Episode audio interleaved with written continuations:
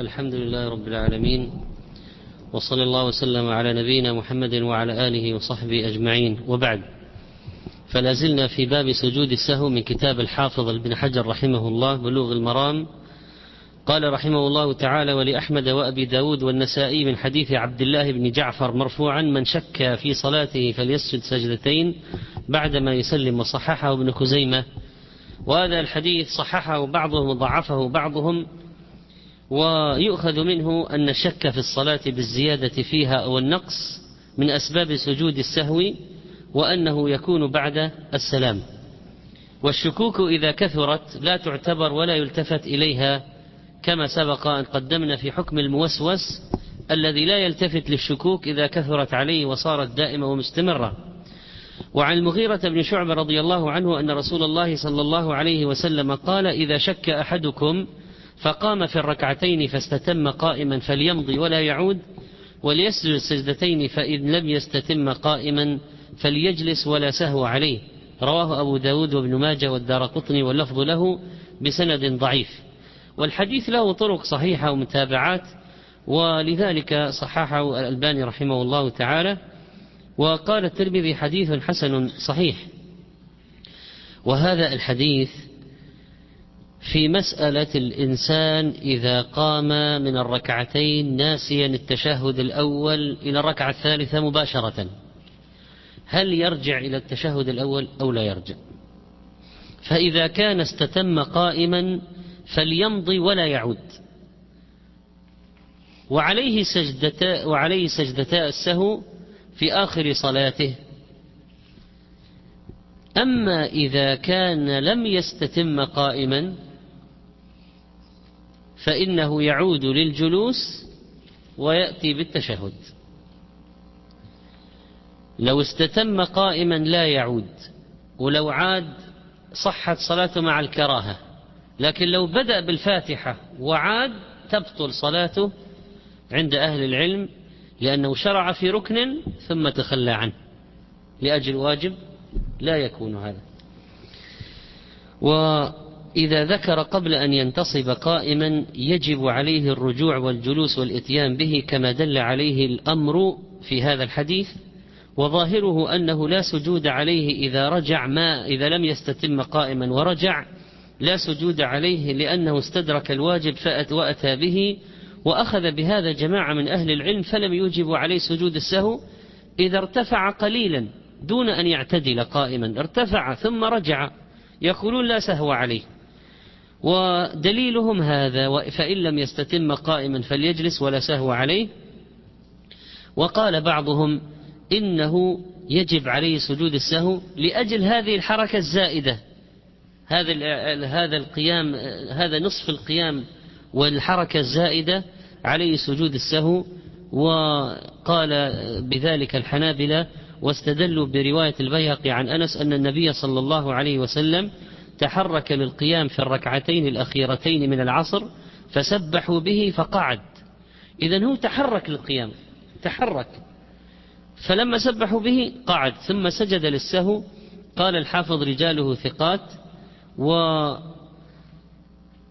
وتوسط الحنفية قالوا إذا لم يستتم قائما فإن عاد وهو إلى القيام أقرب سجد للسهو. وإن كان إلى القعود أقرب لم يسجد للسهو لكنه يعود في الحالتين يعود في الحالتين. فإذا تحرك وسجد للسهو فقال طائفة من العلماء بهذا وإن لم يسجد للسهو فظاهر الحديث الذي قرأناه في الباب يدل على هذا والتفصيل الذي قال به الحنفية وعن عمر رضي الله عنه عن النبي صلى الله عليه وسلم قال ليس على من خلف الإمام سهو فإن سهى الإمام فعليه وعلى من خلفه. رواه الترمذي والبيهقي بسند ضعيف لأن فيه خارج بن مصعب ضعيف وأبو الحسين المدائني مجهول. والحديث هذا يدل على أن الإمام يتحمل عن المأموم السهو. فإذا سهى المأموم دون الإمام فلا سجود سهو على المأموم. لماذا؟ لأنه متابع للإمام والإمام لن يسجد للسهو لأنه لم يخطئ. فإذا حدث خطأ من المأموم فإنه يتابع الإمام ولا سجود للسهو عليه. أما إذا سهى الإمام فلا بد أن يتابعه المأموم في سجود السهو ولو لم يسهو المأموم. المأموم ما سهى نبه الإمام وسبح. لكن عليه أن يتابع إمامه وهذا يدل على أهمية متابعة الإمام لأن قوله صلى الله عليه وسلم فإذا سجد فاسجدوا يدل على متابعته في سجود السهو أيضا. أليس سجودا؟ وقد قال فإذا سجد فاسجدوا. وقد حكاه ابن المنذر إجماعا. وظاهر الحديث أن الإمام يتحمل سجود السهو عن المأموم مطلقا سواء دخل المأموم معه من أول الصلاة أو فاته شيء منها. ولكن ذهب الإمام أحمد رحمه الله في المشهور من أو المشهور من مذهب الإمام أحمد رحمه الله أن المأموم أن المأموم إذا أخطأ أثناء صلاته مع الإمام فلا سهو عليه. وإذا أخطأ بعدما صار منفردا عن الإمام في إكمال بقية الصلاة حصل الخطأ فإنه يسجد للسهو. لأنه لما سهى كان إيش؟ منفردا. كان منفردا. وفي الحديث بيان رتبة الإمام أو علو رتبة الإمام وأنه لا يجوز الاختلاف عليه في الصلاة. هذا كذلك فينبغي مراعاة عدم مسابقة الإمام وعدم موافقة الإمام بل إنه يقتدي به ولا يتخلف عنه. وعن ثوبان رضي الله عنه عن النبي صلى الله عليه وسلم أنه قال لكل سهو سجدتان بعد ما يسلم. رواه أبو داود وابن ماجة بسند ضعيف وقد حسنه بعض أهل العلم. وسكت عنه الحافظ المنذري رحمه الله. والحديث يدل على أن كل سهو يقع في الصلاة فله سجدتا سهو. معنى ذلك يتعدد السهو بتعدد أسبابه ولكن هذا خلاف الراجح فسبق معنا بأن حديث الصحيحين لما أخطأ النبي صلى الله عليه وسلم أو سهى في الصلاة وحصل أكثر من شيء زيادة ونقص فهنالك كم سجد للسهو؟ كم مرة؟ واحدة. إذا هذا هو الراجح. وعن أبي هريرة رضي الله عنه قال سجدنا مع رسول الله صلى الله عليه وسلم في إذا السماء انشقت واقرأ باسم ربك الذي خلق رواه مسلم. إذا دخلنا الآن في موضوع سجود التلاوة. وسجود التلاوة تقدم تعريفه وأجمع العلماء على أنه مشروع وقد شرعه الله عز وجل عبودية وقربة إليه وخضوعا لعظمته وتذللا بين يديه عند تلاوة آيات السجود واستماعها أيضا. وجمهور العلماء يرون أنه سنة وذهب الحنفية إلى وجوبه واستدلوا بقوله تعالى فما لهم لا يؤمنون وإذا قرئ عليهم القرآن لا يسجدون وأنه ذمهم على ترك السجود وأن الذم لا يكون إلا على ترك واجب. واستدلوا بالأمر المطلق في قوله فاسجدوا ولذلك ينبغي الحرص عليه وعدم تركه خصوصا وأن فيه, تخ... في أن فيه إهانة للشيطان وتخذيلا له. وإذا سجد العبد اعتزل الشيطان يبكي. يقول أمر ابن آدم في السجود فسجد وأمرت بالسجود فعصيت فلي النار. قال ابن القيم رحمه الله سجدات القرآن إخبار من الله تعالى عن سجود مخلوقاته. فسن للتالي والمستمع أن يتشبه بها بهذه المخلوقات التي تسجد لله دائما أن يتشبه بها عند تلاوة آية السجدة أو سماعها. وبعض السجدات أوامر فيسجد عند تلاوتها بطريق الأولى. طيب قلنا أنه يشرع للقارئ وللمستمع. فما هو الفرق بين المستمع والسامع؟ المستمع الذي يقصد الاستماع. يجلس أو يقف لقصد الاستماع. السامع رجل وصل إلى مسامعه وصل إلى مسامعه. قراءة الإمام وصلت تلاوة القارئ ولكنه ما قصد أن يجلس ليستمع وإنما وصل إلى مسامعه هذا. فالسجود السهو على المستمع دون السامع وهذا القاصد للاستماع. يشارك في الثواب قصد أن يستمع. يشارك في الثواب. واختلف العلماء في عدد سجدات القرآن فقال بعضهم إنها أربع عشر سجدة ولا يعتبرون سجدة صاد من عزائم السجود. قال الحافظ المجمع عليه عشرة وهي متوالية إلا الثانية في الحج وسجدة صاد. هل سجود التلاوة هذا له تكبير أم لا؟ نسأل السائل هل هو في الصلاة أم لا؟ فإذا قال في الصلاة نقول يشرع له التكبير سجود التلاوة في الصلاة عند السجود وعند رفع منه لعموم الحديث كان يكبر عند كل خفض ورفع. أليس هذا خفضا ورفعا؟ إذا له سجود له تكبير. فإن قال خارج الصلاة قال شيخ الإسلام ابن تيمية رحمه الله ومذهب طائفة من العلماء أنه لا يشرع فيه تكبيرة الإحرام ولا التحليل. هذا هو السنة المعروفة عن النبي صلى الله عليه وسلم وعليها عامة السلف فلا يشترط لها شروط الصلاة بل يجوز على غير طهارة. لكن جمهور العلماء قالوا سجود التلاوة حكمه حكم الصلاة فلذلك لا بد له من طهارة وستر عورة واستقبال قبلة تغطي المرأة جسدها وهكذا. وهذا الأحوط أن يفعله الإنسان يحرص عليه. لكن هل له تسليم؟ ما دام ما ثبت فلا نفعله. لكن هل له تكبير؟ خارج الصلاة التالي العادي الذي يتلو خارج الصلاة. إذا مر بسجود التلاوة هل يكبر؟ إذا سجد وهل يرفع؟ يكبر إذا رفع أم لا؟ فقال بعضهم يكبر إذا سجد وإذا رفع. لكن هذا في الصلاة كما قلنا وما دام ما ورد الدليل على تكبير الرفع فإن فإننا لا نفعله وعلى أية حال جاء في المسألة أقوال. فقال بعضهم يكبر للسجود ويكبر عند الرفع ويسلم لكن هذا لا دليل عليه. والعبادات توقيفية لا تثبت إلا بدليل. وقال بعضهم لا يكبر في السجود ولا في الرفع ولا يسلم منها لأنه لم يرد في ذلك شيء. وقال بعضهم يكبر إذا سجد ولا يكبر إذا قام ولا يسلم لأن تكبير السجود ورد فيه هذا الحديث. ولكن السجود ولكن عرفنا أن التكبير في الصلاة فيه أن السجود في الصلاة فيه تكبير عند الخفض والرفع. وخارج الصلاة لا بد له من دليل. لا بد له من دليل.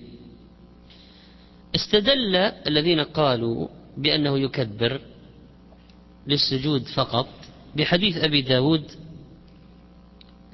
كان النبي صلى الله عليه وسلم يقرأ علينا القرآن فإذا مر بالسجدة كبر وسجدنا وسجد وسجدنا معه وضعفه بعض أهل العلم. لكن هذا أوسط الأقوال في المسألة أن المصل أن القارئ خارج الصلاة يكبر فقط للسجود ولا يكبر في الرفع ولا يسلم. والأحوط أن يكون على شروط الصلاة من الطهارة استقبال القبلة وستر العورة إلى آخره. وعن ابن عباس رضي الله عنهما قال صاد ليست من عزائم السجود وقد رأيت رسول الله صلى الله عليه وسلم يسجد فيها. رواه البخاري. ليست من العزائم يعني ليست من الأمور المؤكد على فعلها.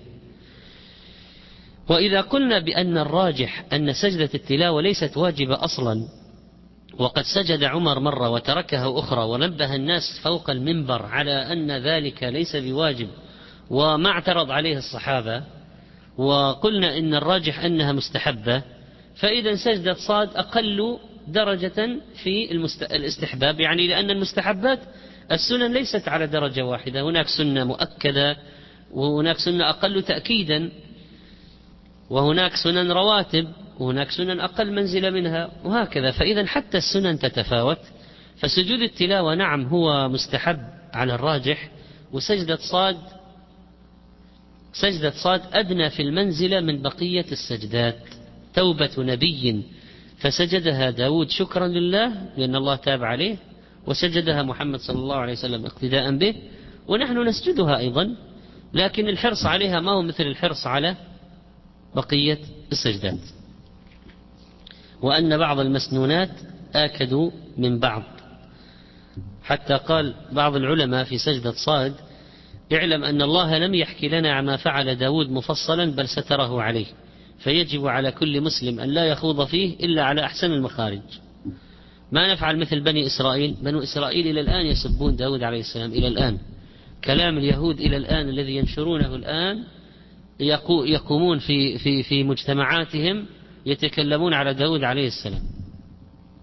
تكلمون كلام يعني إذا الواحد عرفه بس من باب يعرف أن يعني قبح هؤلاء القوم الذين يتهمون داود عليه السلام بالشذوذ الجنسي وبأنه أراد امرأة متزوجة فأرسل زوجها ليقتل في معركة وأخذ المرأة.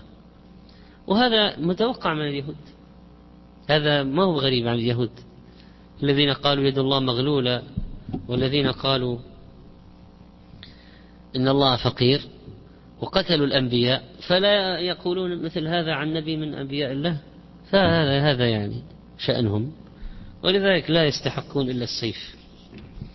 وعن ابن عباس رضي الله عنهما أن النبي صلى الله عليه وسلم سجد بالنجم رواه البخاري.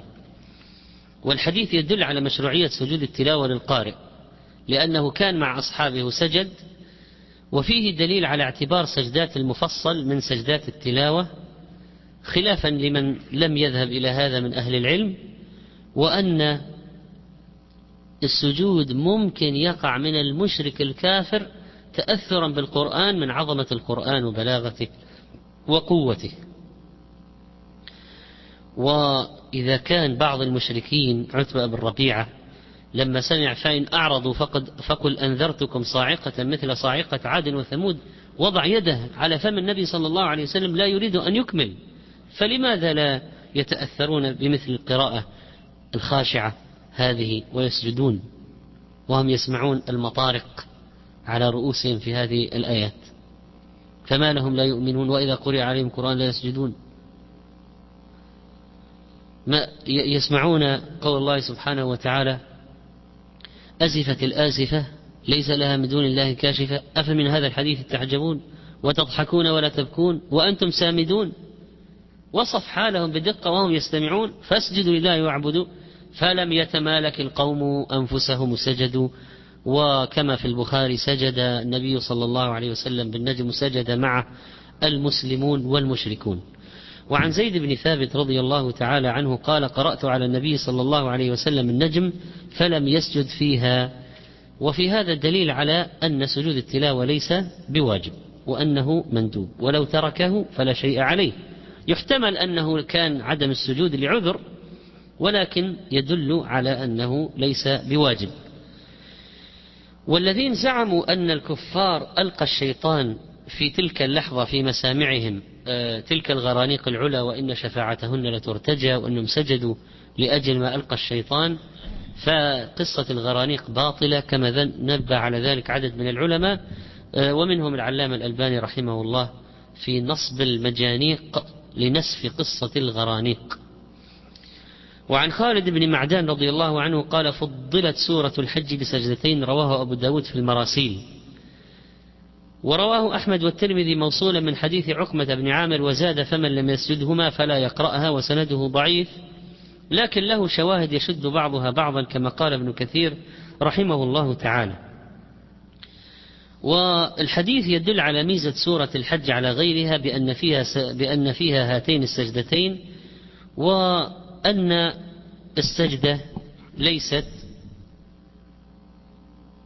وأن هذه وأن هاتان وأن هاتين السجدتين في سورة الحج يشرع لهما السجود. وإن كان بعضهم قد فهم بأن الأمر بقراءة بعدم القراءة يدل على الوجوب ولكن حديث عمر رضي الله عنه المتقدم إن الله تعالى لم يفرض علينا السجود إلا أن نشاء. رواه البخاري. يدل على أن سجود التلاوة مستحب وليس بواجب. وعن عمر رضي الله عنه قال يا أيها الناس إنا نمر بالسجود فمن سجد فقد أصاب ومن لم يسجد فلا إثم عليه. رواه البخاري. وفيه إن الله تعالى لم يفرض السجود إلا أن نشاء. وهذا حصل في خطبة الجمعة أمام الصحابة فلم ينكر عليه أحدا منهم فدل ذلك على أنه حجة. فدل ذلك على أنه حجة. ولذلك قال الشيخ رحمه الله ولم يأتي بإيجابه قرآن ولا سنة ولا إجماع ولا قياس لكن فيه أجر عظيم ولذلك لا يتهاون الإنسان فيه لما فيه من الأجر. ويكفي ما يحصل فيه من من تحقير الشيطان وتصغيره وإهانته وهو عدونا. فإرغام أنفه بالسجود سجود التلاوة ويكفي ما فيه من الأجر العظيم. وعن ابن عمر رضي الله عنهما قال كان النبي صلى الله عليه وسلم يقرأ علينا القرآن فإذا مر بالسجدة كبر وسجد وسجدنا معه. رواه أبو داود بسند فيه لين. لكن هذا الحديث أصله في الصحيحين. والحديث يدل على أنه يكبر إذا سجد والظاهر أنه يكتفي بتكبيرة واحدة كما تقدم. و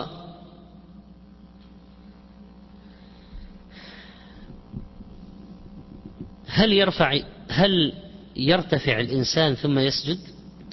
هذا الأفضل. وذهب إلى ذلك شيخ الإسلام بن تيمية رحمه الله مستدلا بقوله تعالى ويخرون للأذقان يبكون في السجود. وهذا الخرور إذا يتلى عليهم القرآن يخرون للأذقان يبكون. والخرور ما من أين يكون؟ من علو من أعلى إلى أسفل. فإذا كنت تقرأ وأنت جالس مررت بآية فيها سجود تلاوة قف ثم اهبط للسجود خرورا. لكن لو سجدت وأنت جالس صحيح ولا شيء في ذلك. ماذا نقول في سجود التلاوة؟ نقول مثل ما نقول في سجود الصلاة. وقد ثبت في الترمذي وابن خزيمة أنه يقول اللهم اكتب لي بها أجرا وحط عني بها وزرا وارفعني بها درجة وتقبلها مني وفي رواية وجعلها عندك ذخرة لي عندك ذخرة وتقبلها مني كما تقبلتها من عبدك داود عليه السلام. فهذا مما يقال في سجود التلاوة. ماذا بالنسبة لسجود الشكر؟ عن أبي بكرة رضي الله عنه أن النبي صلى الله عليه وسلم كان إذا جاءه أمر يسره خر ساجدا لله رواه الخمسة إلا النسائي وفي إسناده بكار بن بكر وهو ضعيف. للحديث شواهد. وقد سجد أبو بكر رضي الله عنه لما قتل مسيلمة. وسجد كعب بن مالك على عهد النبي صلى الله عليه وسلم لما بشر بتوبة الله عليه. فإذا سجدة الشكر مستحبة لكن متى؟ عند تجدد نعمة أو اندفاع نقمة عن نفسه خاصة أو عن المسلمين. فلو اندفعت نقمة عن المسلمين من الشعور المؤاخاة الأخوة الإسلامية من تبادل الشعور بين المسلمين اشتراكهم في الأتراح والأفراح أن الإنسان يسجد للشكر إذا تجددت للمسلمين نعمة مثل واحد أبو سيلمة لما قتل هذا من مصلحة من؟ من مصلحة الشخصية لأبي بكر الصديق؟ لا سجود توبة الله على كعب من مصلحة كعب الشخصية لكن الصحابة سجدوا للأمر الخاص وللأمر العام فإذا ليس لأجلك فقط أنت تسجد إذا جاءك ولد وإذا وجدت وظيفة وإذا شفيت من مرض خطير أو نزل بك غم نتيجة فحص قالوا المرض الخطير. عملت فحص آخر اتضح لا أن ما في شيء وسليم. دفع عنك هم غم عظيم. إذا تسجد لله شكرا. لكن ليس فقط في الأمور الشخصية. لو جاءت للمسلمين نعمة قتل عظيم من الكفار. عمل المسلمين عملية كبيرة. صار فيها خسائر للكفرة. فماذا يحدث؟ كذلك. فإنك تسجد لله شكرا. انسحب الكفار من الشيشان مثلا من شيء للمسلمين. فيه خير عظيم للمسلمين. اندحروا. ارتفع شر عنهم. تسجد لله شكرا. هذا من المشاركة التي ينبغي أن تكون من المسلم لإخوانه المسلمين. لكن سجود الشكر هذا ليس مثل سجود التلاوة فلا تعتبر له أحكام الطهارة عند جمهور عند العلماء. ولذلك قال شيخ الإسلام وسجود الشكر لا يفتقر إلى طهارة. وقال ابن القيم لو لم تأتي النصوص بالسجود عند تجدد النعم لكان هو محض القياس ومقتضى عبودية الرغبة هذا بكلام عن استحبابه. وسجود الشكر لا يكون في الصلاة طبعا. ولو وأنت تصلي جاءك واحد وقال ولد لك مولود وأنت تصلي. لا تسجد للشكر في الصلاة في هذه الحالة بل إنها تبطل بها بهذا السجود كما قال في شرح الزاد. وعن عبد الرحمن بن عوف الله رضي الله عنه قال سجد النبي صلى الله عليه وسلم فأطال السجود ثم رفع رأسه وقال إن جبريل أتاني فبشرني فسجدت لله شكرا رواه أحمد وصححه الحاكم. فهذا يدل على استحباب السجود عند البشارة كما جاء بذلك جبريل للنبي صلى الله عليه وسلم وأخبره أن من صلى عليه صلاة واحدة صلى الله عليه بها عشرا.